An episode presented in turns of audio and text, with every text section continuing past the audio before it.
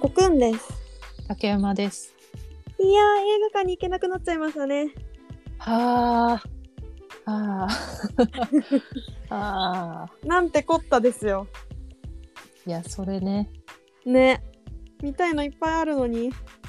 京都市内だと、うんあの、いわゆる大きなシネコン系の映画館は全部今閉まっていシネて。コンは閉まったんだほそうそうそう。うん一応京都もね、緊急事態宣言のあ対そうか対象府なので、うあねシネコン全部閉まっちゃったんだけあらど、あとミニシアター系はやっぱり経営状況的にも、うんシネコンのようにバンと全部閉められないっていうのがあるから、短縮営業はしていてなるほどでねやっぱりこう悲鳴が聞こえてくるわけですよ。いやー聞こえるさそらうん結構唐突だったでしょ休業要請も。ね、それもあって、うね一応うんちょっと僕のところはちっちゃい映画館なのでそんなにすぐには閉められないし立ち行かなくなっちゃいますよっていう叫びのね広報さんうんうのんツイッターが、なる公ほど式ツイねッターを見たりして、ああお願いだから踏ん張ってくれって思ってるんですけどいやー本当にうんうんただねその短縮する中で営業やしてくれてるちっちゃい映画館の中で私が見たいなって思ってる映画をやってくれてるところがあってはいはいでその3本あるんだけどうんえミニシアターでもうやってくれるんだって思った3本だったのこれえー、何見ようとしてるしてたの一つが「アンモナイトの目覚めああはいはいはいはいいや絶対好きだなと思ってたあれ」でもう一つが「ああノマドランド」ああ生だらのうねん、いやこのビッグタイトルやるんだってちょっと思ったのとうんうんであともう一つもうアカデミー賞関連だったんだけど今、うんタイトルほど忘れしたちょっと待って ちょえみなりとかじゃなくてあみなりみなりああ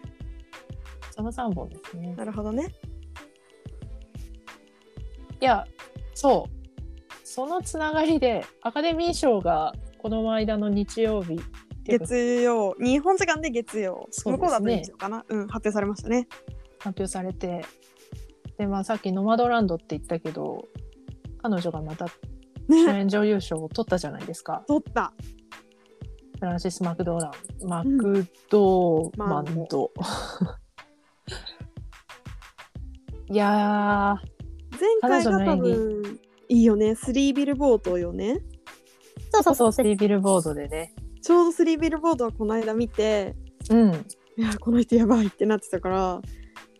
まあ、彼女が出ていてって言うんだったら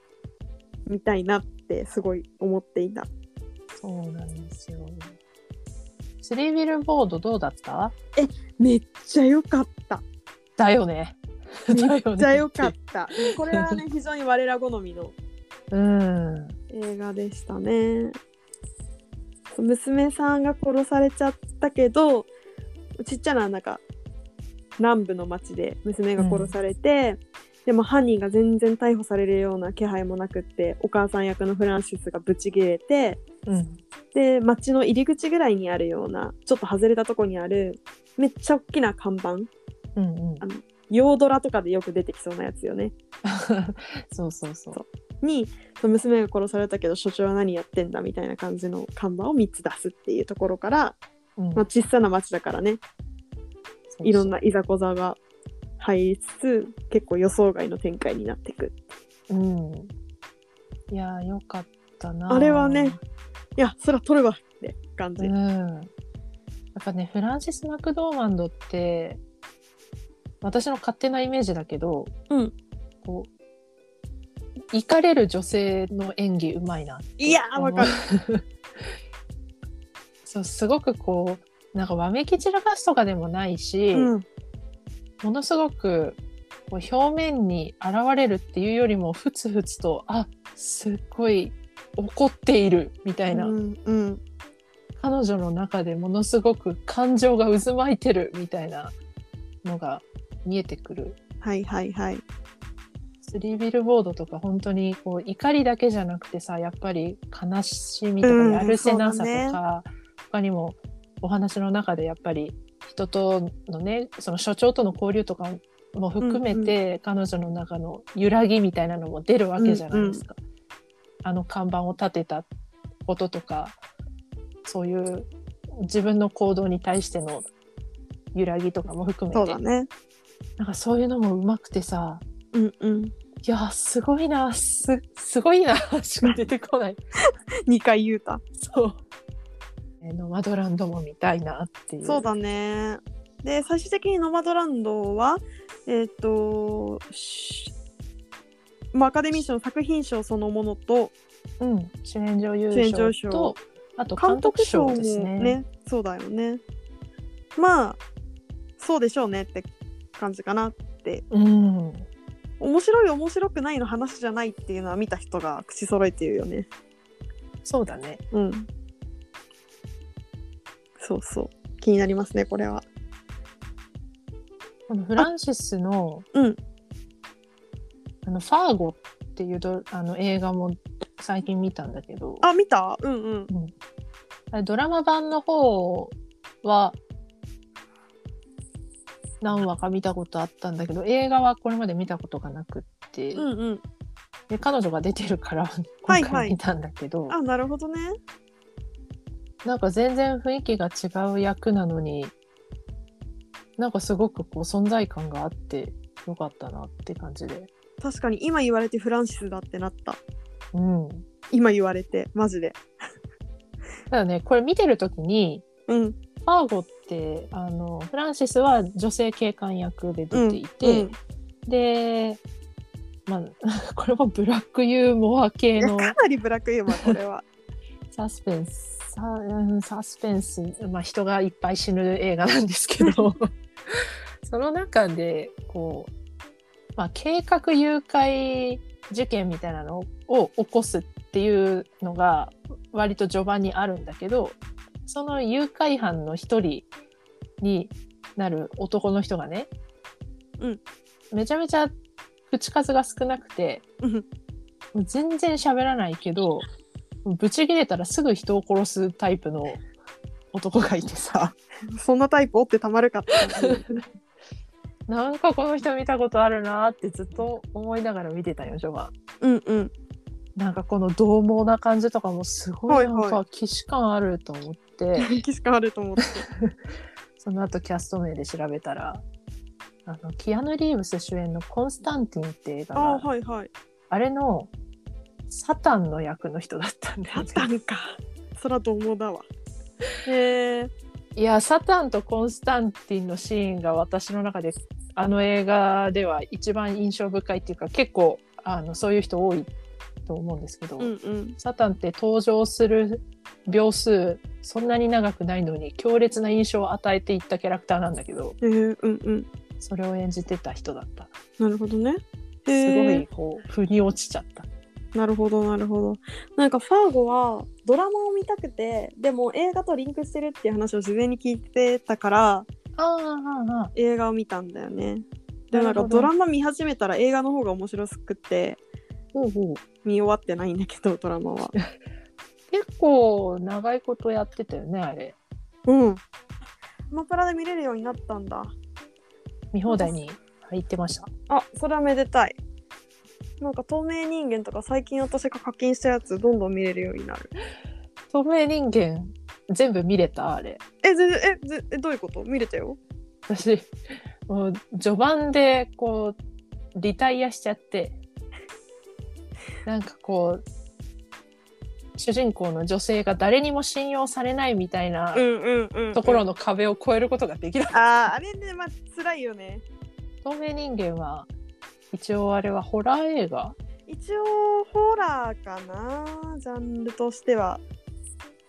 いやでもめっちゃ演出も良かったしほうほうほうあれを見ながらそう彼女主人公の女性が DV を受けてるみたいなうんうん雰囲気から始まるのよねそうそうそそうでまあ彼女は逃げ惑うわけなんだけどううんこっちもそれだけ彼女が疑われてるのを見ると信じていいのか分かんなくなるのよねうんでも、かなり序盤にすごいいい演出で私たちは彼女を最後まで信じていいはずだって確信できるワンシーンがあってはいはいそれがすごい好きだったいやーちょっと最後までいつか見るからえ竹山さん15分ぐらいは見たあ15分と言わずもうちょっと見てるじゃあそのシーンは絶対見てるわほうほうほ黒人の彼のお家に避難してううんうん全然キャスト名を思い出せないけど でなんか気配を感じてちょっと一瞬外に出るうんうんかん主人公の女性は外に出るのも怖くなっちゃっててそこからリハビリ中だったんだけどちょっと外に出た瞬間の演出うんうんうんうんあれがたまらなかったですね、ぜひ見てほしい超怖かったし超気味悪かったいやー見ようあれはねあの映画館で上映されてる時からずっと気になっていてうん でもめちゃくちゃ怖かったら劇場で最後まで見れないかもしれないなと思って配信を待ってたんだけど、なるほど ね うん、怖いっていう部分じゃないところにこんなにつまずくとは思わ なかった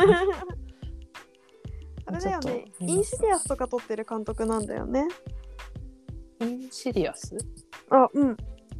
あちょっとこれもホラーなんですけどね新居に行ったら変なことが起こり出すっていうあるあるのやつですああオーストラリアの監督なんだそうだね。いや、ホラーとかサスペンス系好きな人はぜひ、私はおすすめですね。うんうんそうだな、公開中、公開されるやつうんうんだと、ファーザーは、マはーいソはいン・ホプキンスが出るっていうので、超楽しみにしてたら、うんまあ今回アカデミーで主演男優賞取ったから、そうそう絶対見しよかう。もあれ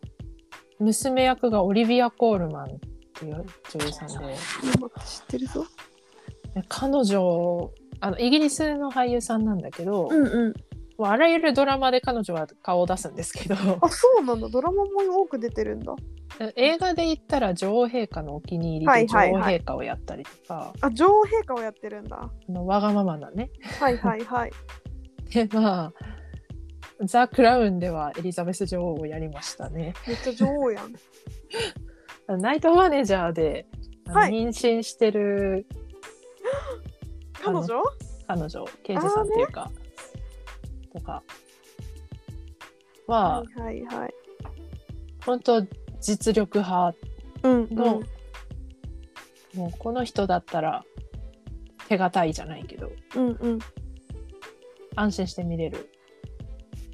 人なんだけどその2人っていうので私もすごくファーザー気になってるなるほどね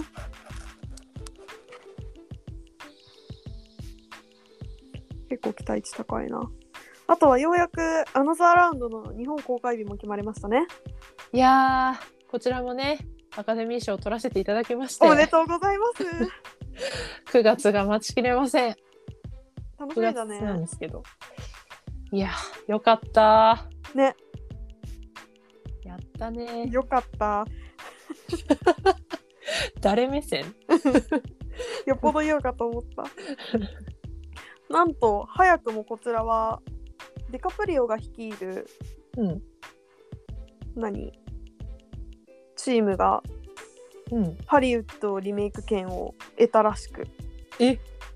とりあえず一回見せてもらっていいですかってなりましたねさすがにえ待ってリメイ待ってクみたいなうん もう確定らしいっすよすごいな。ね。なんか、面白いね。その、一応さ、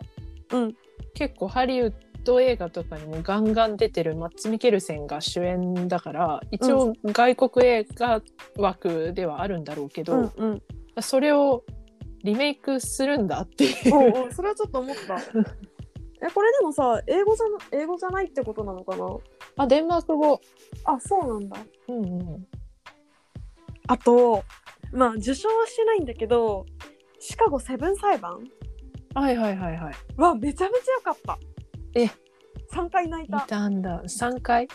具体的な数字だな3回涙出てきためっちゃ良かったなんか160年代とかかなうんうんうんに、こう政権がちょうどチェンジした直後にシカゴで、えっと、民主党大会が行われるタイミングで、周りからこ